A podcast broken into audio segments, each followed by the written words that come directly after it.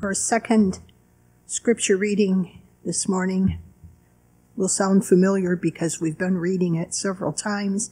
You should know it by now, but we're going to do it again. And if you would please stand as I read Ephesians chapter 6, verses 10 through 20. If you're following in your Pew Bibles, it's on page 1163. Finally, be strong in the Lord and in the strength of his might. Put on the whole armor of God, that you may be able to stand against the schemes of the devil. For we do not wrestle with flesh and blood, but against the rulers, against the authorities, against the cosmic powers over this present darkness, against the spiritual forces of evil in the heavenly places. Therefore, take up the whole armor of God, that you may be able to withstand in the evil day, and having done all, to stand firm. Stand therefore, having fastened on the belt of truth, and having put on the breastplate of righteousness, and as shoes for your feet, having put on the readiness given by the gospel of peace. In all circumstances, take up the shield of faith, which with you can extinguish all the flaming darts of the evil one. And take the helmet of salvation and the sword of the Spirit, which is the word of God praying at all times in the Spirit with all prayer and supplication. To that end, keep alert with all perseverance, making supplication for all the saints and also for me, that words may be given to me in the opening of my mouth boldly to proclaim the mystery of the gospel, for which I am an ambassador in chains, that I may declare it boldly as I ought to speak. This is the word of the Lord. Thanks be to God. You may be seated. This is the last time you're going to hear that one from that pulpit for a, a long time, and you know you're going to miss it. You know, one of my favorite things is when there's a comic book or a movie or a novel that teams up two heroes.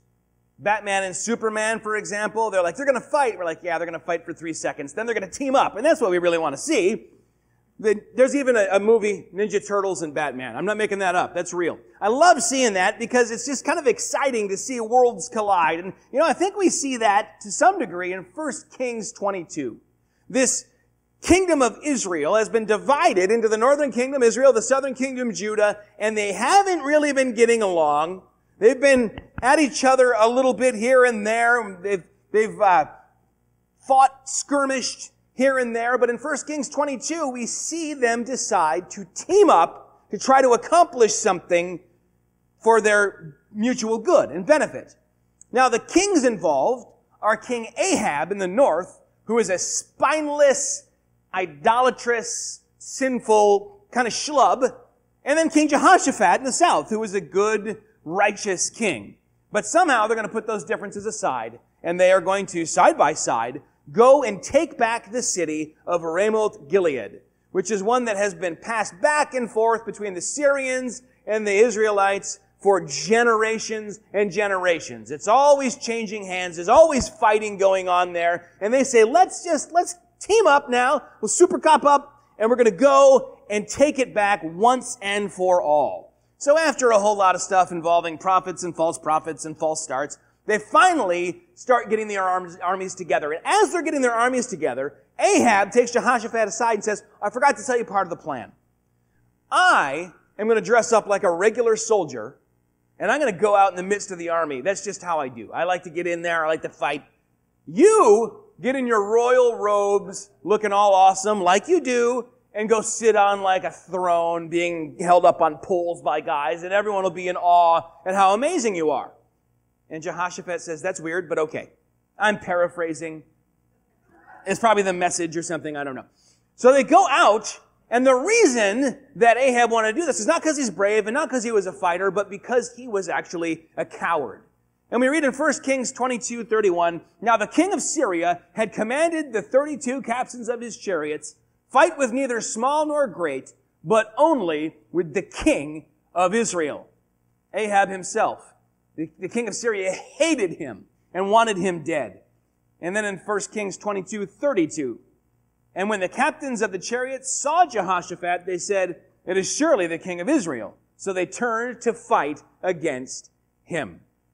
I think we see in here two ideas about spiritual warfare that we can walk away from this series benefiting from. First of all, that there is a tendency to get sidetracked. Left and right, small and great, all the battles that we could be focusing on where there are other adversaries, human adversaries that we can demonize and say, they're the problem, they're the enemy, I'm going to fight with them. No, listen to the words of the king of Syria and take them to heart. Fight with neither small nor great, but only with the, the king. We want to go and take the battle right to our true enemy. In Ephesians 6 tells us our battle, our struggle is not against flesh and blood, not against people, but against principalities, rulers of the darkness of this age. Meaning that we don't want to be fighting against our fellow image bearers. We want to be fighting for them. We want to be freeing them from bondage through preaching the gospel. We want to be fighting against Satan.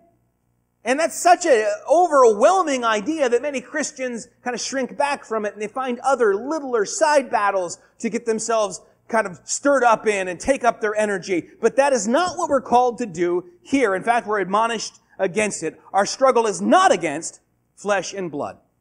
And as we've been weeks and weeks in this passage, looking at every piece of the armor of God and every aspect of this battle that we are to wage, I do want to point out what is not here. And what is not here is much of the stuff that is milked from this text when you hear it taught on religious TV or when you read about it in pamphlets and things. There is no mention here about quote unquote territorial spirits.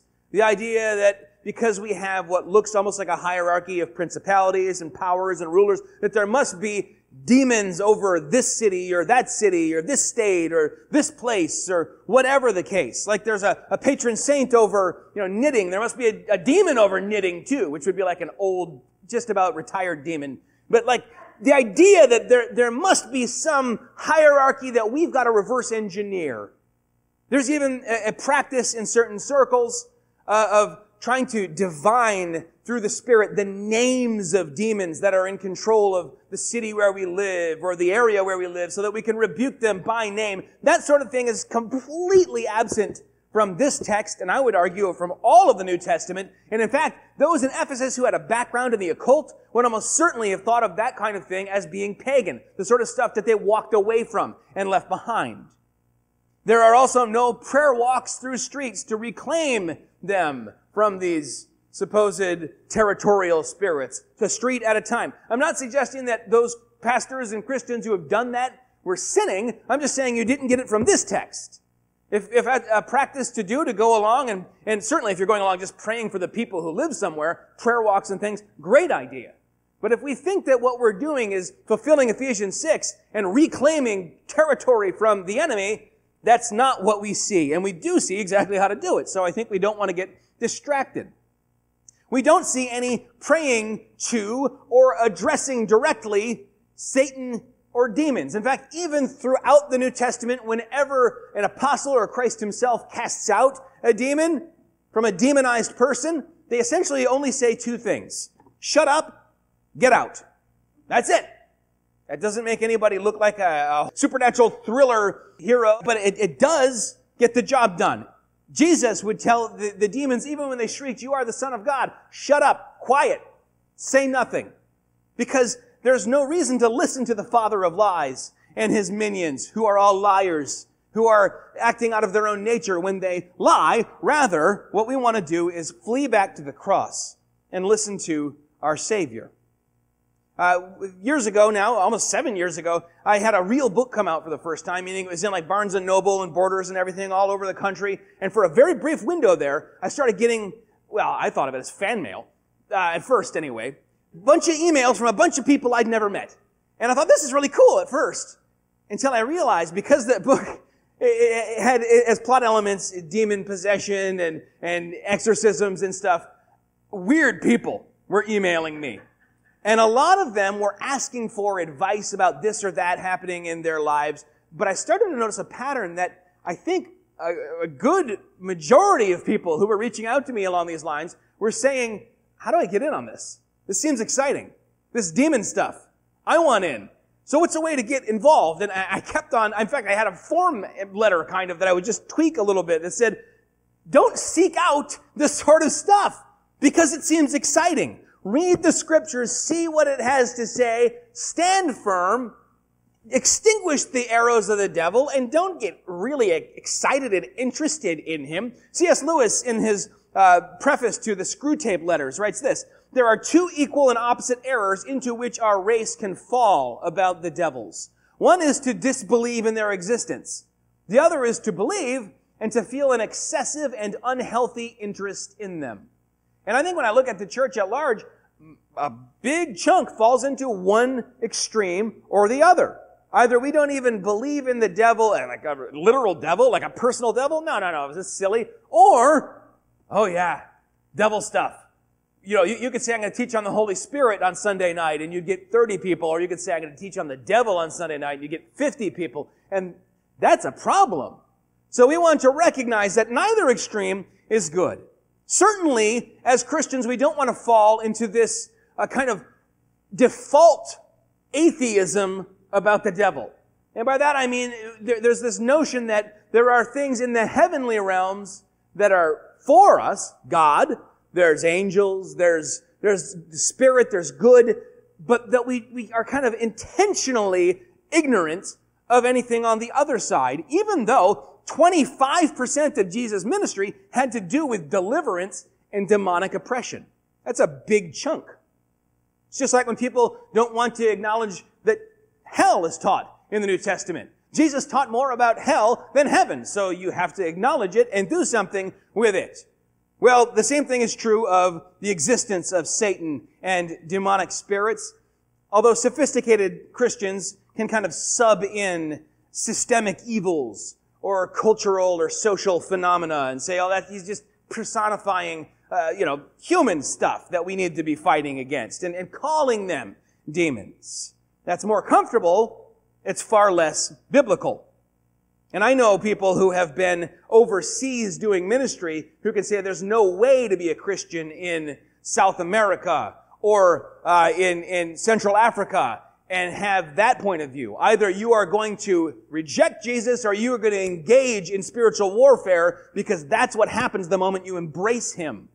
And I'm not talking about third wave Pentecostal guys you know, speaking in tongues and swinging from chandeliers in their, their service either. I'm talking about even like a Missouri Synod Lutheran academic. I, I mentioned his book, Afraid, and another book, Not Afraid, by Bob Bennett. Uh, this guy has seen some things that will chill you to the bone, and he had no choice but to say, how does this fit into my theology? And he found it fits into the scriptures quite easily.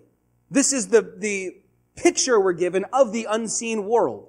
There is good, there is evil, there is a war, and we are in the midst of it. So, so the apostle here both assumes the existence of our enemy and very carefully, very intentionally distinguishes it from the world of humanity. So we're not left that option of saying, oh no, no, no, our real enemy is systemic or whatever. Yes, we need to fight against injustice and things, but we need to recognize that behind sin, behind even systemic sin, is something deeper a spiritual adversary.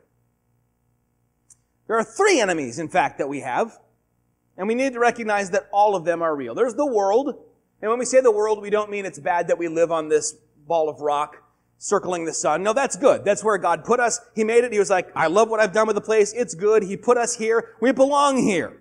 Don't think that you don't belong here, that you should be in heaven right now. That's your real home. No, and it's not your ultimate home either. You'll be on earth. You're earthlings, for heaven's sake.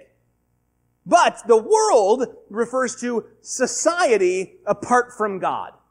The wicked system that comes up wherever people apart from Jesus Christ begin to exert their sin natures. And that leads us to the second enemy, the flesh.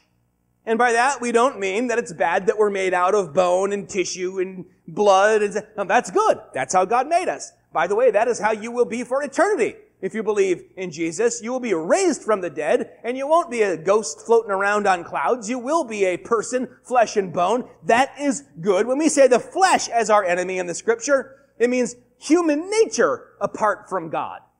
Our sin nature. We're born in sin because Adam, our father, sinned as our federal head, and so our flesh is our enemy as well. The world, the flesh, and the devil. The enemies are real, and the war is real. And people, we forget that in the church when times are good, when things come easily. It's easy to say, oh, it's not wartime, it's peacetime.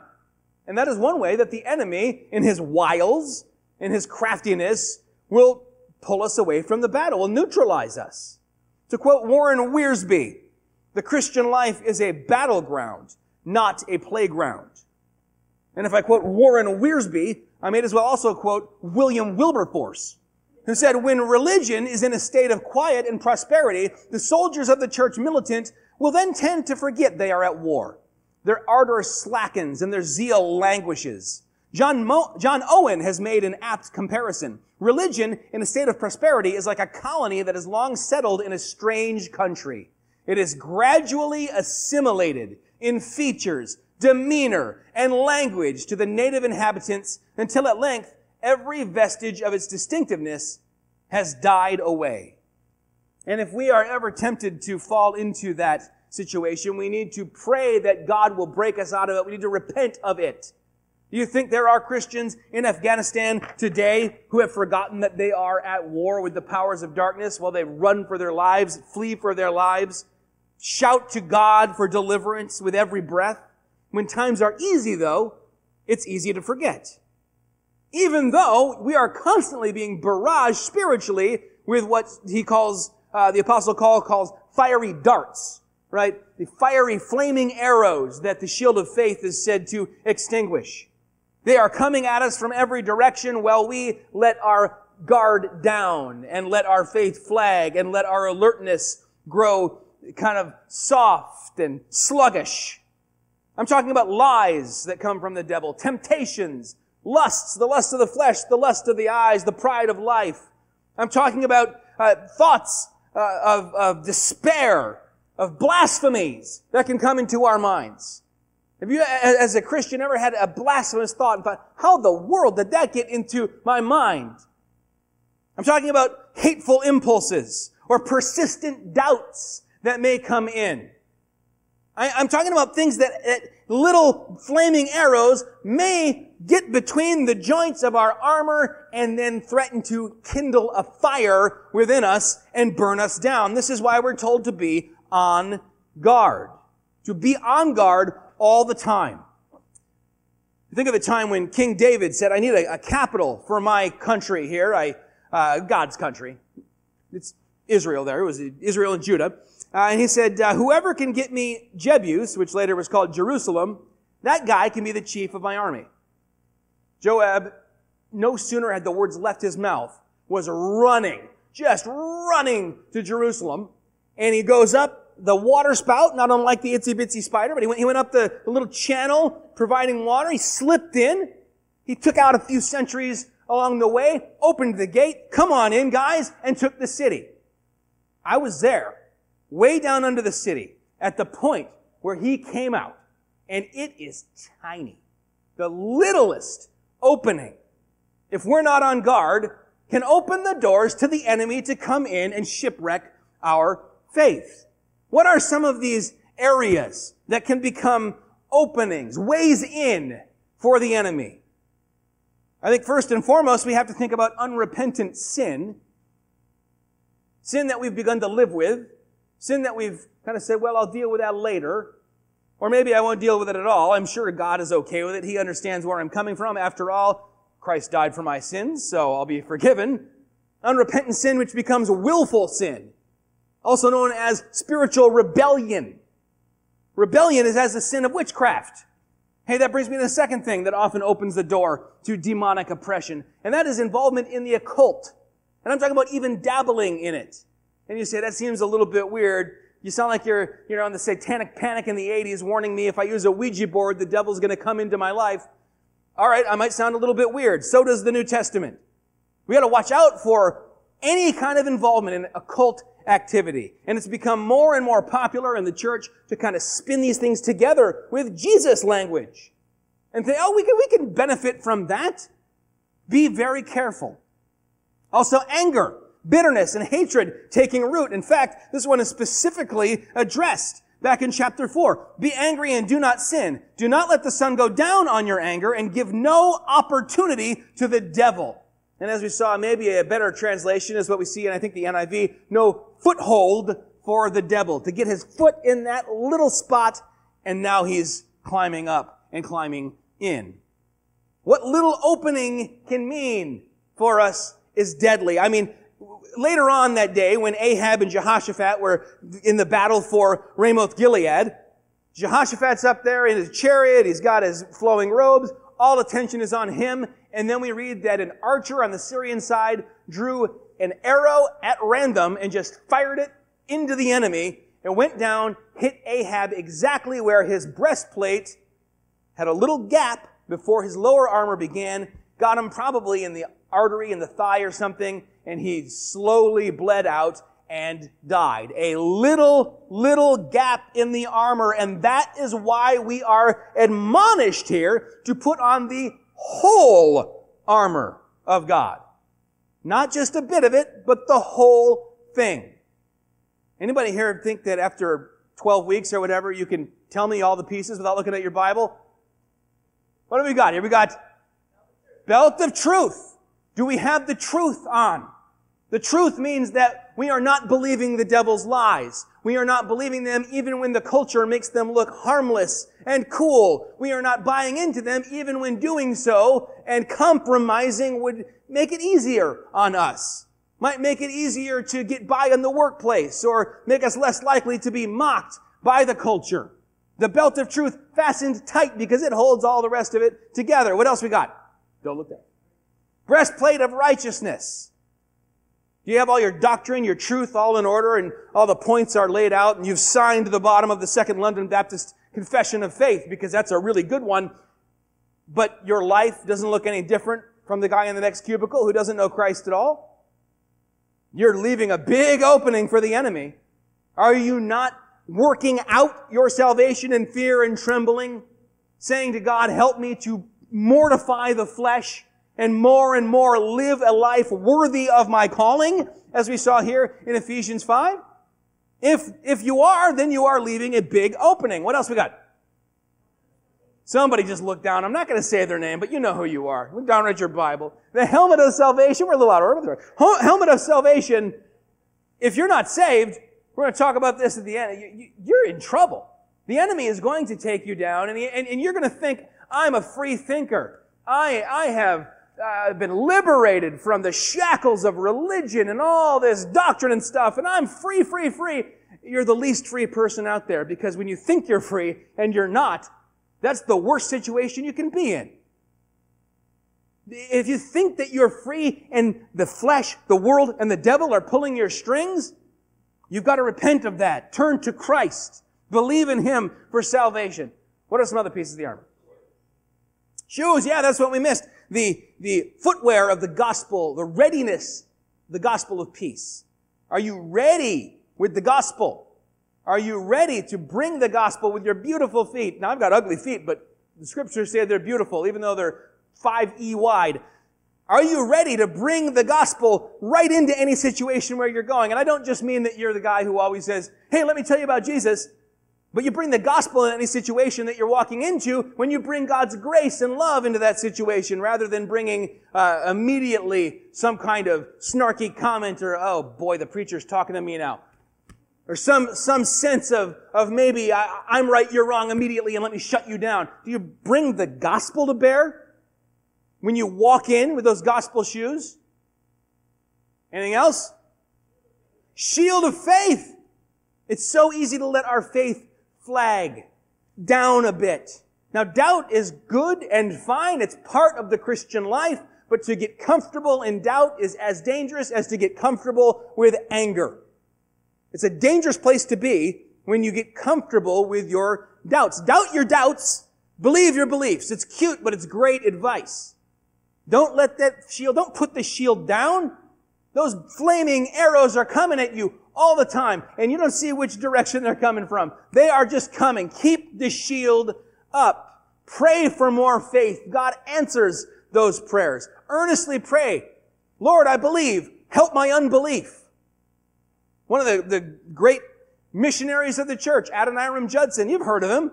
His whole story starts with great, grave doubt and him handing it over to God. If you haven't read his story, read it absolutely. We've got uh, to the Golden Shore 10 copies in our, in our church library.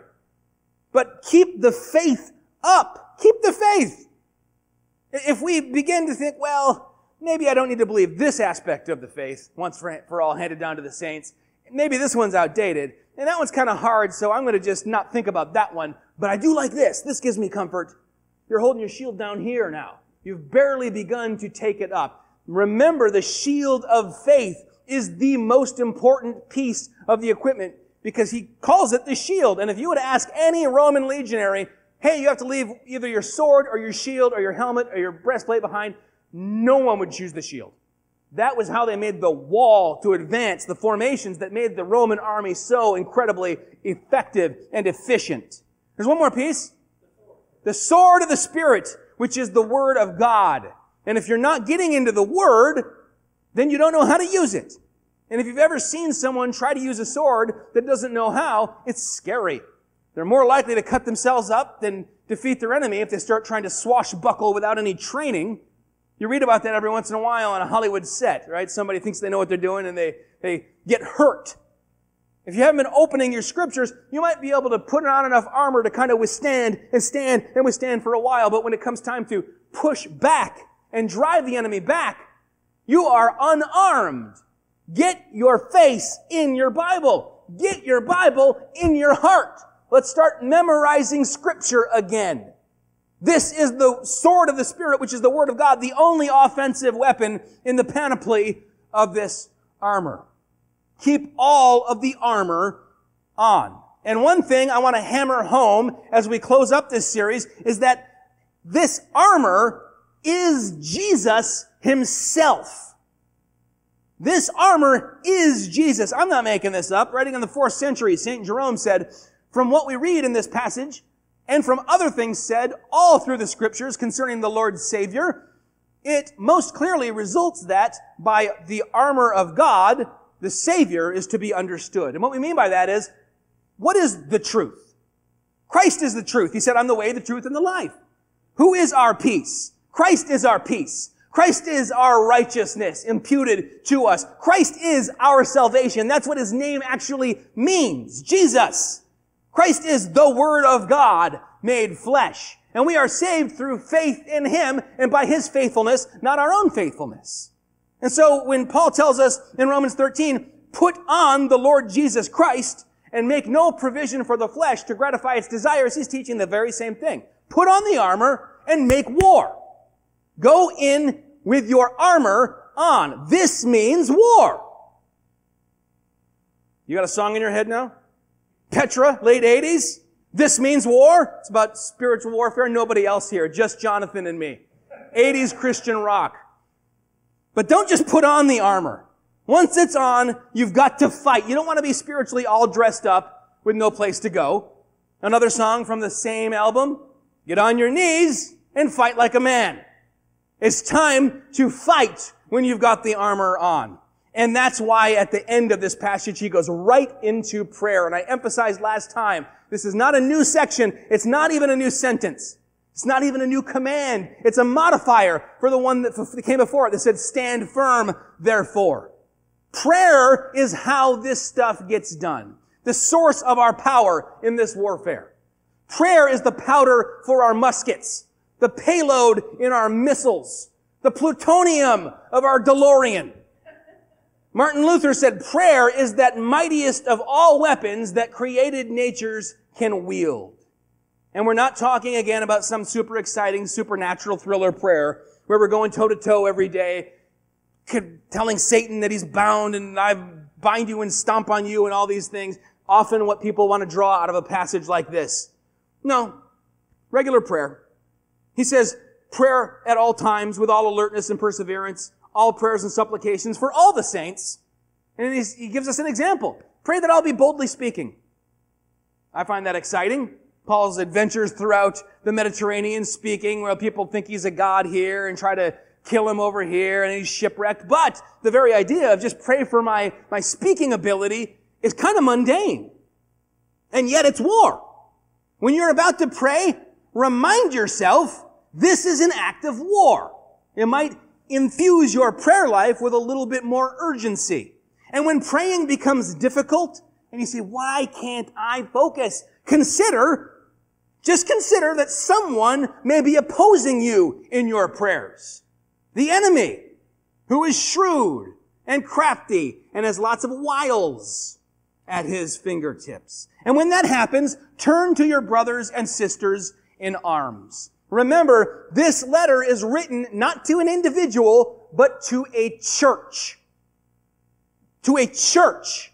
And maybe I haven't emphasized that enough as we've looked at this passage about the armor of God and spiritual warfare, considering that throughout the book of Ephesians, we've seen nothing but an emphasis on church unity, Christian unity between Jew and Gentile, between everyone who bears the name of Christ. They're one in Christ Jesus with him as the head.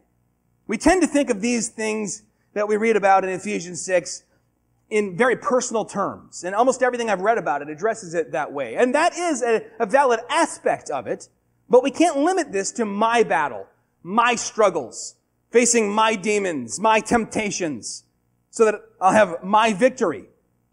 By using a, Roman legionary as his example, he has completely banished any idea that this is private personal stuff exclusively. Remember, they were a cog in a fighting machine, in a war machine. And if you were out by yourself, I got these guys running around like that, you'd probably be thrown out of the army or maybe even executed. No, you, because you, your, your presence in that formation with your shield locked onto his shield and over here his shield locked onto your shield meant victory or defeat for the Roman army. We've got to remember that this is written to a church. This is written to the church and this is written to every church. This is written to Judson Baptist Church. And we, we've lost, I think, over the ages, the sense that my spiritual life, my spiritual well-being, my battles are part of a bigger battle that involve all of you. What we used to call esprit de corps, right? The notion of us all having together this one spirit of unity and purpose. And I think this was probably easier to have long ago in the early church, even in the, the, medieval church, when there was a sense of Catholicity. There was in most places only one Christian church, and now there are so many, and we're so fractured, and, and there are pluses and minuses to the state of the church today, but I think a big minus is that we've lost sight of the fact that there is a church, one Lord, one faith, one baptism, and together we should be fighting the enemy and not taking potshots and fighting each other, so long as it is the actual gospel that is at the core of it all. And by that I don't mean all the footnotes and everything. I mean that Jesus Christ, the Son of God and very God, died on a cross for our sins, rose again for our justification, so that by faith, by grace through faith, we can be saved. You, can sign on that dotted line. We better get together and do some battle, not against each other, but like Ramoth Gilead, if Ahab and Jehoshaphat can put their differences aside, so can we and any other Christian church. So can you and any other Christian in your workplace or on your street.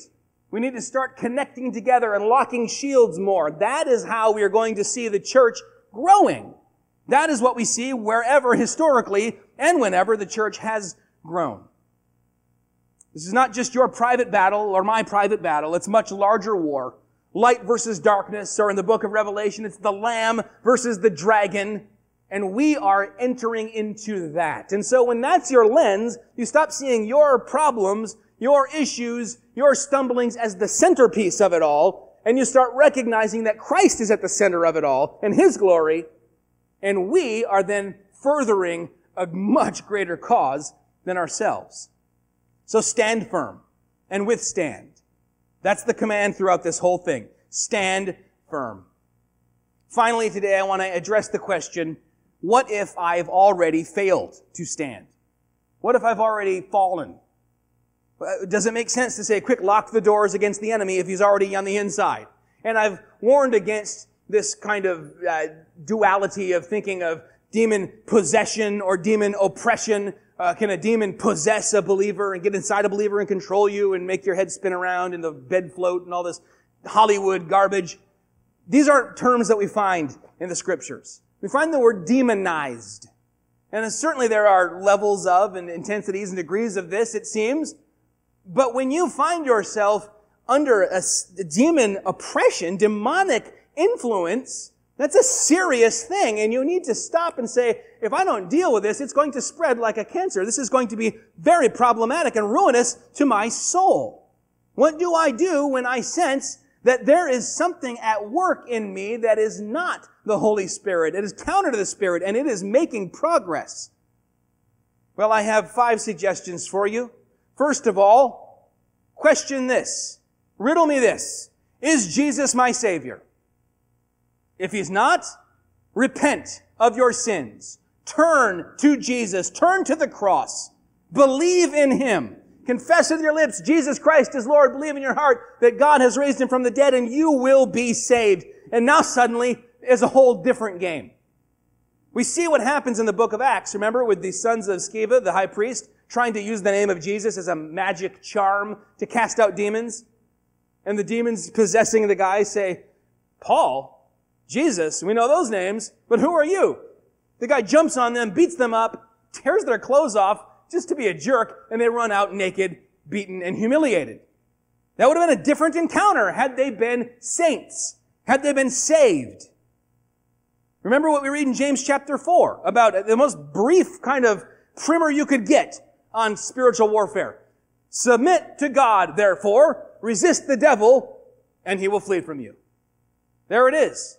I could write a book that's this big on spiritual warfare. It would just have those words in it. But notice that it begins with submit to God. If we resist the devil on our own strength, by our own swagger, you ever see that, that silly, always badly punctuated thing floating around on t-shirts and little uh, memes on, on the internet that says, Satan whispered to me again and again, you can't handle the storm. Today, I looked back at Satan and said, I am the storm. no, you're a dork. But we don't want to stand on our own two feet by our own strength and say, bring it on, devil. Be strong in the Lord, be strengthened in the Lord, maybe even a more wooden translation, and in the power of His might. Not your might, not my might, His might. Secondly, dig up any buried sin. You have sin that is unconfessed, hanging out, that you have covered over and forgotten or tried to forget. Remember, I say buried sin because of that passage in uh, Judges or Joshua rather when Achan has taken some of the gold that was supposed to be dedicated to God. He's taken some of the Babylonian garments that were supposed to be uh, devoted to God in fire, and he's brought it back to his tent, and he's buried it in his tent. And God says, because of this, I am not even going to be with your army. I can't be with you guys. And they had to, they had to go through this whole process, this whole kind of ceremony to discover who had the, the uh, cursed items, to dig them back up, and then those guys were stoned to death. Hidden sin, buried sin, is going to be an automatic foothold for the devil. Did you ever hear the old story about the guy in the old west or something where, where he was uh, selling a house and someone came and offered him half of what he was asking. And he was so offended that he decided to teach the guy. And he said, all right, but you can keep the whole, the whole house and I'll keep this one nail here. He said, what? He said, yeah, the nail right here in the middle of the house, just in the wall. I can keep that. The guy said, all right, I guess he's trying to save his pride or, you know, stick it to me somehow. Oh, sure, you can keep that nail. Said, it has to stay in the wall. All right, yeah, it has, that's your nail, but it'll be my house. He buys the house. The guy walks in the next day hangs a dead dog from the nail. And then, of course, over the next couple of weeks, it began to decompose, and eventually the guy said, fine, take your house back. And yes, I think I will. There's, there's laws on the books in our country that if you own a piece of land in the middle of someone else's piece of land, you get to cut a road so that you can access your own land and you don't have to get a helicopter license. If you give Satan just a little bit deep buried inside of you, he will access it and cut a road to it. Hang a dead dog on it. Confess your sins. Confess your buried sin. Dig it up, hand it to Jesus, and he is faithful and just to cleanse you, to take your sin and cast it into the depths of the sea. John 1, we read, all who did receive him, who received Christ, who believed in his name, he gave the right to become children of God. Well, Jesus said, if you go on sinning, you're a child of the devil and a slave to sin. Well, we know that what we can do is simply say, that's not me. That's not who I am. Take my sin. I'm a child of God and he will take it. You put your hand to the plow. Jesus said, no one looks back. You look forward. Turn your back to your sin. You can only face one way. Put your back to your sin. Face your Savior and, and bow down before Him. Thirdly, cut ties with any occult activity, destroy any occult objects. And again, people are like, I'm having flashbacks to like guys on TV in the early 90s with their weird, you know, five button suits like a remote control. And I didn't know. This is not some weird side hobby horse I'm on. We're talking about a letter written about spiritual warfare to a church in Ephesus. You remember what happened in Acts 19 in Ephesus as people started getting saved? A number of those, I'm reading now, I'm quoting, a number of those who had practiced magic arts brought their books together and burned them in the sight of all. And they counted the value of them and found it came to 50,000 pieces of silver. So the word of the Lord continued to increase and prevail mightily. Just like there's two extremes where you either don't believe in the devil or you're obsessed with him, an unhealthy interest. The same thing can be true of giving notion of power to occults and occult activities and occult philosophies. We don't want to fall into the 80s satanic panic where we're playing our records backwards and like, oh, it sounded like Satan, I think. But we also don't want to go the other extreme where we wink at it all. And we say, yeah, it's harmless. No problem. Let me just dabble. We don't want to think of Satan as omnipotent because he's not, but we also don't want to think of him as a cute cartoon because he certainly is not. Fourth, cut off unholy friendships. I'm talking about the kinds of friendships with people who will drag you back into a life of sin. I was at a Bible study the last uh, three weeks. We were in two verses. Those two verses in 1 Corinthians uh, chapter 5, which say, have no connection to those who are sexually immoral, who call themselves brothers. And now, we talked about that and how there is a little leaven that can take the entire lump down with it and, and leaven the whole thing, and, and a little bit of sin can go through and work its way through the entire body. And you say, well, hold on a minute. What about ministry? Jesus hung out with tax collectors and sinners. Sure, he did. But he didn't get down in there with them and, and drink to excess and cheat people. No, Jesus was doing ministry. There's, there's a difference. How do I approach a relationship with someone who is in a life of sin? Because take heed those who think they stand lest they fall. Those are the words of scripture. If you think, yeah, I can walk around with these guys and I can go to these same old places that I used to, but now I won't fall. I'm not going to give into it. It's not going to chip away at me. You're giving opportunities to the devil. You think if you go to Sparrow Hospital and go to the COVID floor, you're going to see people just walking around with nothing on their faces. Yeah, hey, how you doing? You know, give me a big cough. I want to listen to your lungs. No, they're like in full PPE gear. They're ministering to, meaning serving and helping those who are sick, but they're keeping themselves protected from it. They have a different approach to the relationship. And I think that's important and something that we often miss today in our quote unquote incarnational models of, of ministry. And fifth, put on the armor and pray. You know you've not been praying when you find yourself under the sense of demonic oppression. Not enough anyway. And you might say, no, no, I'm always calling out to God to deliver me. All right, do it more and get more people involved. Lock shields. Lock shields. Recognize that the victory is ours and pray in that vein. Not like some hopeless person for whom this is a, a Hail Mary, pun intended, but that this is a victory that belongs to us. You have the authority here. Aaron and I used to watch this show on Animal Planet called Animal Precinct. And uh, it had these agents of the ASPCA in New York, which most places the ASPCA is just like, you know, really concerned, kind, liberal people who love animals, and they're just like, be nice to your animals. And you're like, okay, thanks for saying that. And smile at them. Not in New York. They have badges, they have guns, they have authority. And so when they would show up somewhere where someone was mistreating or abusing an animal, they would walk in there and there was this lady and her name, hold on, I want to get it right, Anne Marie Lucas. And she looked like an Anne Marie. About four foot eleven, blonde hair, beautiful, slight features, and she'd walk in and say, hi, I'm from the ASPCA. And you could see some of these guys, like I've got like nine horses and like a, a cage back here or something, and they can't even turn around, and, and they'd go, oh, you know what? Step outside. We, we don't, we don't want you in here. And, and then they'd, they'd see her put her hand on her gun, and they'd see her eyes kind of harden, and they'd look at the badge, and they'd look at the cuffs, and they'd go, oh, I gotta do what she says. She has the authority in this situation. And every once in a while, there'd be some poor little animal that had been so mistreated that I would think in the flesh, gosh, I hope they give her some lip. I hope someone thinks that he can get cute with Agent Lucas and she just takes him down and cuffs him, and, oh, she was awesome. You have the authority here. You might feel like, yeah, I'm just this little fallen, broken. Yeah, you are, but you have the spirit within you. You have the armor upon you. You have, your badge is your position in Christ. Your sidearm is the sword of the Spirit, which is the Word of God. In 1 John 4, the apostle says, little children, you are from God and have overcome these spirits, for greater is he who is in you than he who is in the world. My authority doesn't come from me, but from he who is in me. And recognize Christ has already overcome our enemies. He's overcome the world. He said so much in John 16. In the world you will have trouble, but take heart. I have overcome the world.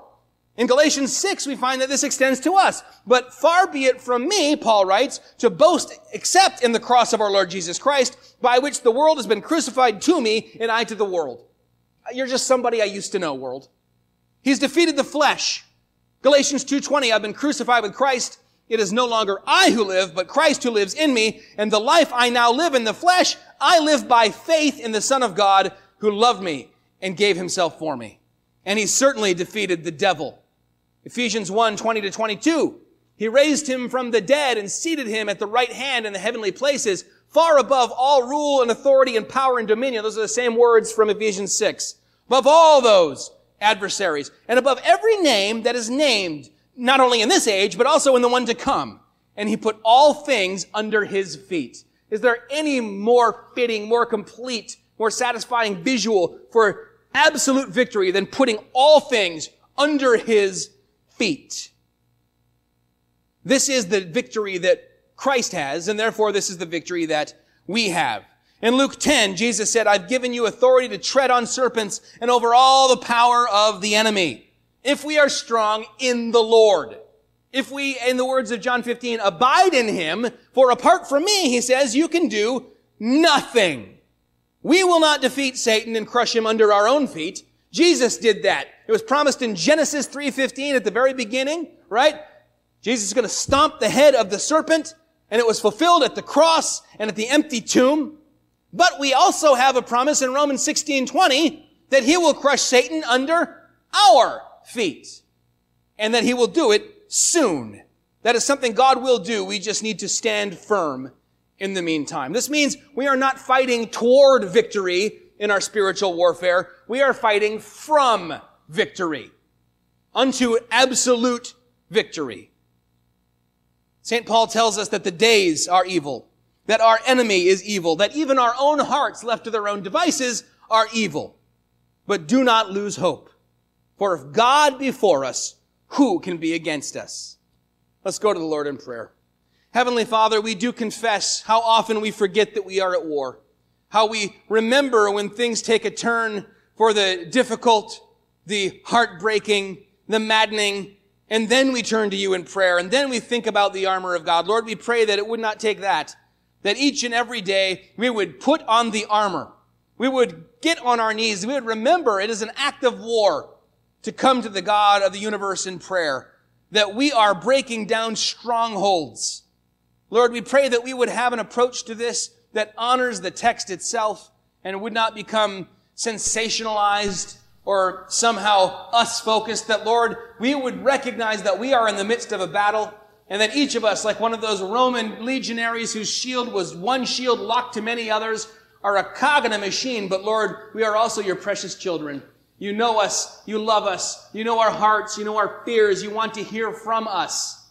You want us to be your, your beloved children in fellowship with you. We pray that we would draw ourselves near to you in prayer day after day, that we would recognize that letting our faith fall a bit might mean opening ourselves up to the enemy, that we would recognize that taking off or loosening the breastplate of righteousness might mean, like Ahab, taking an arrow between the joints of our armor, that Lord, you would keep us vigilant, alert, remembering that our enemy, the devil, stalks around like a roaring lion, determining who he should devour. Lord, we know that you have that lion on a leash and we pray that you would give us the victory more day by day, even in our day by day lives, that we would see progress, that we would see that we are not falling victim to these wiles, these shrewd schemes of the devil, that we are rather living lives that are worthy of our calling. We pray this in Jesus' holy name. Amen.